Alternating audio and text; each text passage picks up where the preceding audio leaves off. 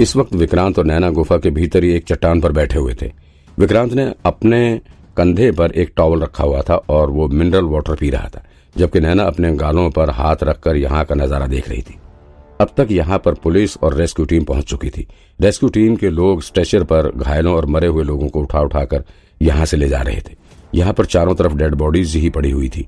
नैना और विक्रांत ने मिलकर तकरीबन बारह या तेरह लोगों को मार गिराया था, जिसमें तारिक भी शामिल था।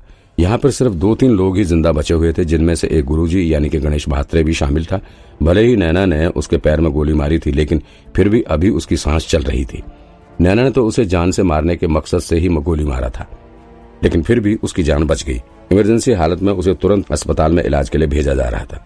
पुरातत्व विभाग के दोनों ओल्ड एक्सपर्ट भी घायल अवस्था में थे, और उन्हें भी रेस्क्यू टीम ने हॉस्पिटल भेज दिया था। प्रोफेसर त्यागी के कंधे में गोली लगी थी, सो उन्हें ज़्यादा दिक्कत तो नहीं थी हॉस्पिटल में जाने के बाद वो आराम से रिकवर कर जाएँगे।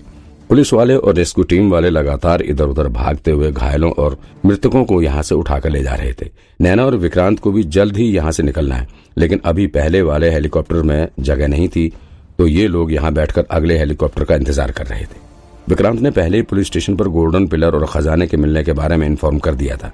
पुलिस वालों ने तुरंत ही पुरातत्व विभाग में कांटेक्ट करके उनकी भी एक टीम को यहाँ बुला लिया था। पुरातत्व विभाग वाले जल्द ही यहाँ पहुँचने वाले और फिर विक्रांत उन्हें खजाने का एग्जैक्ट लोकेशन भी बताने वाला था। विक्रांत ने अपना सिर ऊपर करके गुफा की छत पर लटक रही डेड बॉडी के कंकाल को देखा।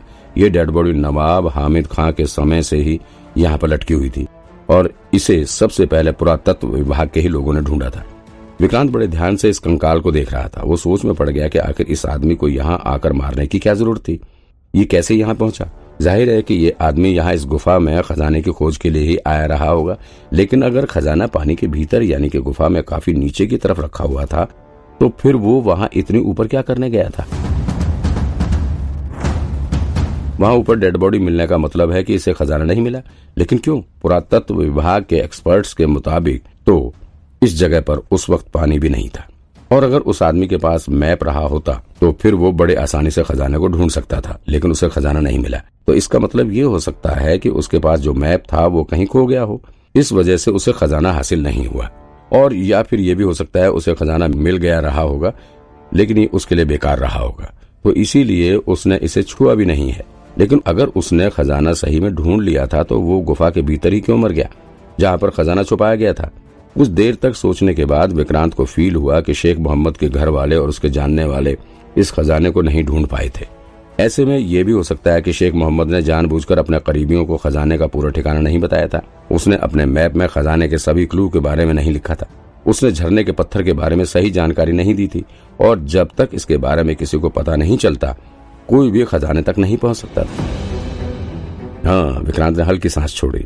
अब ये सब काफ़ी पुरानी बात हो गई है और अब ये मेरे किसी काम की नहीं है। मुझे इससे क्या मतलब? मैंने खजाने को ढूंढ लिया है, ये बहुत बड़ी बात है। और इसके लिए मुझे अब काफ़ी इनाम भी मिलने वाला है। भले ही विक्रांत को अब काफ़ी इनाम मिलने वाला था, लेकिन फिर भी उसे जरा सी भी एक्साइटमेंट नहीं हो रही थी। वो वहाँ पर स्टेशन पर ले जा रही डेड बॉडीज को देख रहा था। और एक तरफ़ फॉरेंसिक टीम वाले यहाँ से सैंपल कलेक्ट कर रहे थे। इन सबको देखकर लग रहा था कि जल्द ही कुछ लोग विक्रांत और नैना से काफ़ी सारे सवाल पूछने वाले ज़ाहिर है, इतने लोगों की यहाँ पर मौत हुई है तो फिर इन लोगों से जवाब सवाल तो किया ही जाएगा।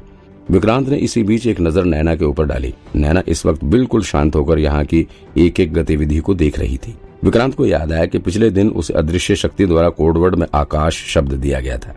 लेकिन उसने सोचा नहीं था कि इस कोडवर्ड का मतलब ऐसा भी हो सकता है। हालाँकि अभी तक उसे इस कोडवर्ड का पूरा मतलब समझ में नहीं आया था। लेकिन इतना वो ज़रूर समझ चुका था कि इस कोडवर्ड का असर पहाड़ कोडवर्ड से भी ज़्यादा प्रभावी है। बम ब्लास्ट, मर्डर, खजाने का मिलना, गोली चलना, ये सभी इस कोडवर्ड का नतीजा है। विक्रांत मनी मन सोचने लगा कि यहाँ जंगल में खजाने की खोज के लिए कुल चार ग्रुप आए हुए थे। पहला तो वो गुरुजी, यानी कि गणेश महात्रे का ग्रुप था, जो कि गोल्डन पिलर की तलाश में यहाँ पहुँचा हुआ था। दूसरा ग्रुप वो डिटेक्टिव देवाशीष मुखर्जी का था। ये लोग यहाँ पर मकबरे के चोरों को पकड़ने के लिए आए हुए थे। इसके बाद तीसरा ग्रुप तारिक का था। तारिक को खजाने के बारे में पहले कुछ भी नहीं पता था। वो यहाँ पर गणेश महात्रे से अपने गुरु अशोक चौधरी और बेबे की मौत का बदला लेने के लिए आया हुआ था। वो गुरुजी के पीछे कई सालों से लगा हुआ था। और जब उसे खबर मिली कि गणेश महात्रे इस वक्त जंगल में आया हुआ है, तब वो उसे पकड़ने के लिए यहाँ पहुँचा हुआ था। इसके बाद चौथा ग्रुप ज़ाहिर है नैना और विक्रांत का था। इन चारों ग्रुप में से सिर्फ़ नैना और विक्रांत ही सेफ़ बचे थे। कुल मिलाकर इस पूरे गेम के असली विनर विक्रांत और नैना ही थे। लेकिन इसके बावजूद इन दोनों के चेहरे पर खुशी की एक भी लकीर नज़र नहीं आ रही थी। न जाने क्यों इतने लोगों के मारे जाने की वजह से उन दोनों का मन भर उठा था। विक्रांत गहरी सोच में डूबा हुआ था। वो सोच में पड़ा हुआ था कि आखिर इतने लोगों के मारे जाने के पीछे असली वजह क्या थी? नैना को ये गिल्ट फील हो रहा था कि इन लोगों को मारने के अलावा भी यहाँ से बचने का कोई और रास्ता भी निकाला जा सकता था। सबसे ज़्यादा अफसोस तो देवाशीष और उसके आदमियों के मारे जाने का हो रहा था। वो सभी निर्दोष थे। भले ही ये लोग विक्रांत के साथ इस केस में कंपिटिटर के तौर पर काम कर रहे थे, लेकिन फिर भी ये सभी पुलिस डिपार्टमेंट के ही ऑफिसर थे। और देवाशीष काफ़ी तेज तर्रार ऑफिसर था। ऐसे में उसकी मौत विक्रांत और नैना को बहुत ज़्यादा खल रही थी। गणेश महात्रे ने देवाशीष और उसकी पुलिस टीम को मारा था। वो सभी लोग निर्दोष थे और फिर भी गणेश ने उन्हें बड़ी बेरहमी से मारा था। यही नहीं, गणेश ने इससे पहले मिस्टर अय्यर का मर्डर किया था और उससे भी पहले उसने बेबे और अशोक चौधरी का मर्डर किया था।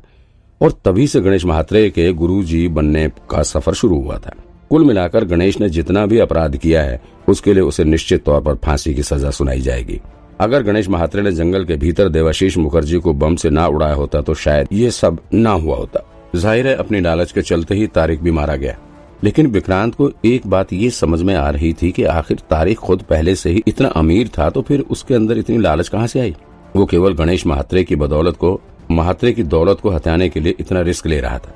लेकिन अगर उसके अंदर लालच ना आई होती तो फिर विक्रांत उसे अपनी बातों में बहलाकर बेवकूफ़ न बनाता और फिर उसकी जान भी नहीं जाती। सच में लालच बुरी बला है। आज ये सब जो कुछ भी हुआ है, ये सब लालच की ही वजह से हुआ है। तारिक और गणेश महात्रे दोनों ही लालची थे और उनके लालच की सजा उन्हें मिल गई है और दोनों अपने लालच की ही वजह से खत्म हो गए। ये सब सोचते हुए ही विक्रांत ने पानी की बोतल उठाकर एक झटके में ही पूरा पानी पी लिया। पानी पीने के बाद उसका ध्यान नैना की तरफ़ गया। उसने देखा कि अभी भी नैना उदास मन के साथ बैठी हुई है। वो गहरी सोच में डूबी हुई थी। विक्रांत उसकी तकलीफ़ समझ रहा था। वो जानता था कि नैना ने इतने लोगों को मौत के घाट उतारा है। शायद इसीलिए वो काफ़ी टेंशन में है। भले ही वो सभी लोग मुजरिम थे, और अगर नैना उन्हें ना मारती तो फिर वो खुद नैना की जान ले लेते। नैना ने खुद अपनी जान बचाने के लिए ही उन सभी को मारा था। लेकिन फिर भी एक साथ इतने लोगों को मारना कोई आसान काम नहीं था। नैना को इतने टेंशन में देखकर विक्रांत ने उसके करीब जाकर नैना को अपने गले से लगा लिया और फिर उसके सिर पर हाथ फेरते हुए कहा, नैना, ज़्यादा मत सोचो। तुमने जो किया वो बिल्कुल ठीक किया है। उन लोगों का मरना ही ठीक था। अगर तुम्हारी जगह पर मैं होता तो मैं भी यही करता। मैं क्या कोई भी होता, सब यही करते। तुम ना ज़्यादा सोचो और ना टेंशन लो। विक्रांत ने नैना को अपनी बाहों में जकड़ रखा था, लेकिन नैना की आँखों से लगातार आँसू टपक रहे थे। विक्रांत ने अपने हाथों से उसके आँसू को पहुँचते हुए कहा अच्छा ठीक है, अब रोना बंद करो, हम दोनों ज़िंदा हैं और एक दूसरे के साथ हैं। ये बहुत बड़ी बात है। तुम और कुछ मत सोचो। विक्रांत, अगर तुम्हें कुछ हो जाता तो मैं क्या करती? मैं कैसे रहती? नैना ने विक्रांत के सीने में अपना सिर छुपाते हुए कहा,